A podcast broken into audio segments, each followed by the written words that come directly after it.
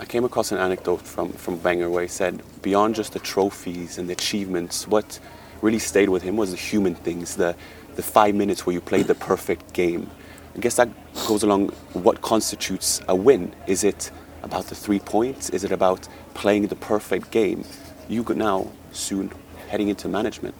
How do you see that?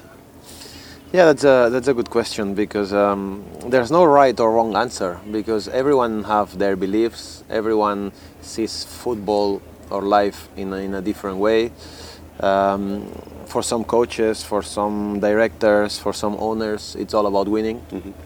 no matter how or what you do to, to achieve that. For some others, like you said, I, I always felt that Arsene is super competitive and he was such a winner, but the pleasure that I could see in his eyes every time we were playing a beautiful, a beautiful game, the beautiful way, the way he wanted, combinations, playing forward, counter-attacking, defending well. When you played the perfect game, you could see in his eyes full of joy. Mm-hmm. You know, so he, he, I think he was a bit of a romantic as well of the of the game being played in the right way. And here again, the same question: What is the right way?